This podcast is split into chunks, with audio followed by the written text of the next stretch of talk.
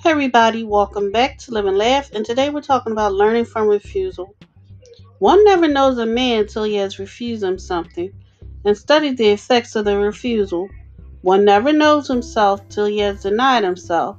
The altar of sacrifice is the touchstone of the character. Let's be clear, denying yourself nice things is neither easy nor fun.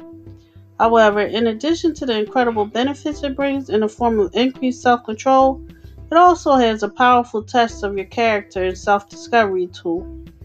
For one, self refusal provides an opportunity to understand what you need in your life and what you only think you need in your life.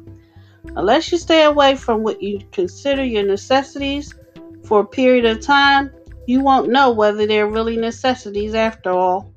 Thank you for listening. If you know anyone that can benefit from this, please go ahead and share it.